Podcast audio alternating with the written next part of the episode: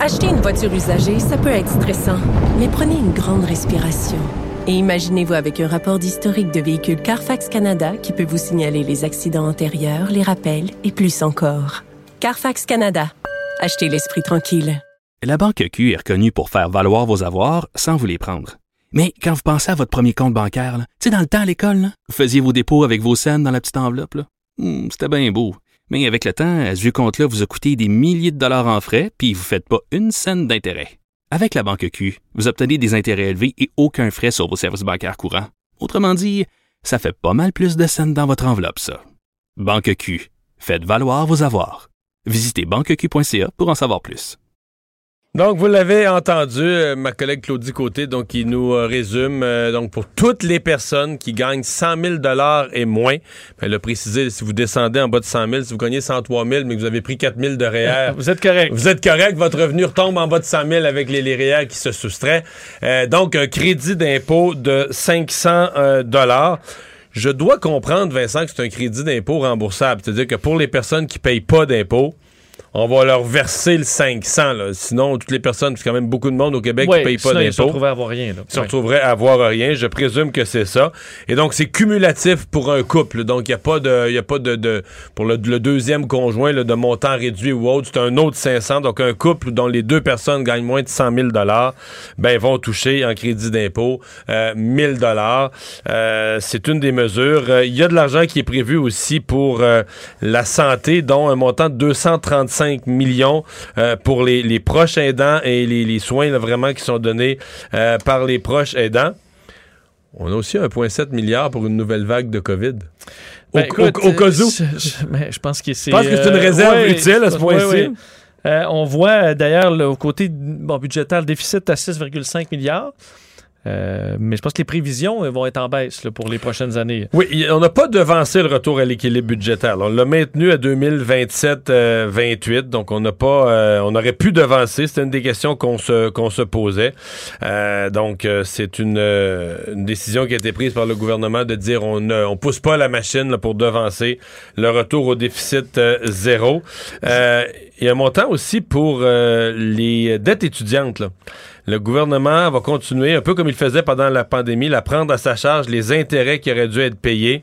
Donc, pour l'année l'année qui vient, du 1er avril prochain jusqu'au 31 mars, il y a 380 000 étudiants qui ne payeront pas l'intérêt sur leur dette étudiante.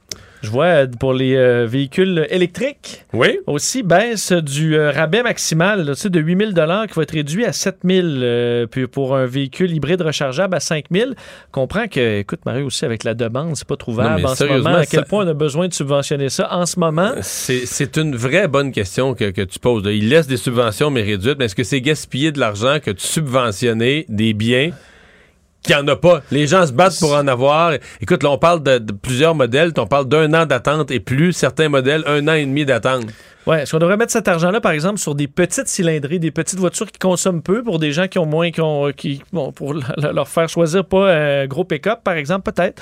Et euh, de l'argent pour la relance touristique aussi culturelle, 72 millions de dollars euh, pour cette, euh, bon, ce, pan de l'économie qui, qui a goûté pas mal.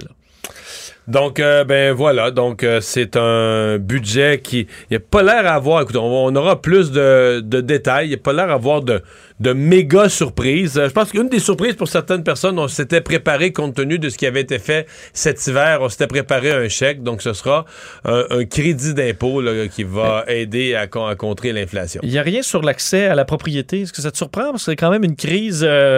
Bon, là-dessus, M. Trudeau avait des plans. M. Legault, c'était pas son gros dossier. Il y aura de l'argent pour l'accès à un logement, mais pour ce qui est d'un premier achat, accès à la propriété, alors que les prix se sont emballés, il n'y a rien.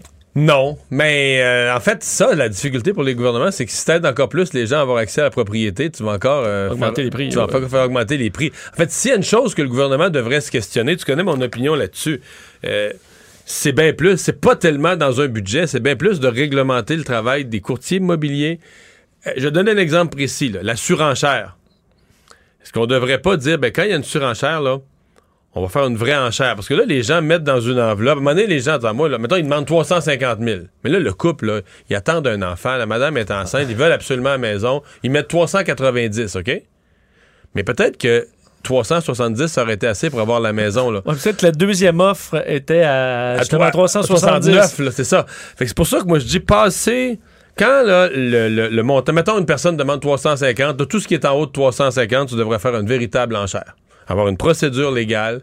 Le courtier immobilier invite les gens. Puis les gens, ben, je sais pas, moi, toi, tu veux acheter, moi, je veux acheter, un autre veut acheter. On a tous en tête un maximum.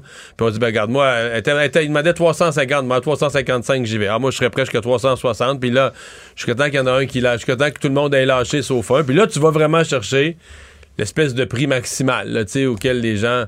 Parce que là, j'ai l'impression qu'il y a des gens qui mettent des chiffres très en haut. Puis, et t'es obligé de vivre avec. Est-ce que j'ai. T'as mis j'ai 30 000 pour rien, de trop, là. T'as mis ouais. 30 000 pour rien. Là, là, là, je veux dire, ce prix-là fait gonfler le, le marché. Alors, euh, ben, on va euh, s'arrêter. Plus de détails sur le budget dans euh, les prochaines minutes.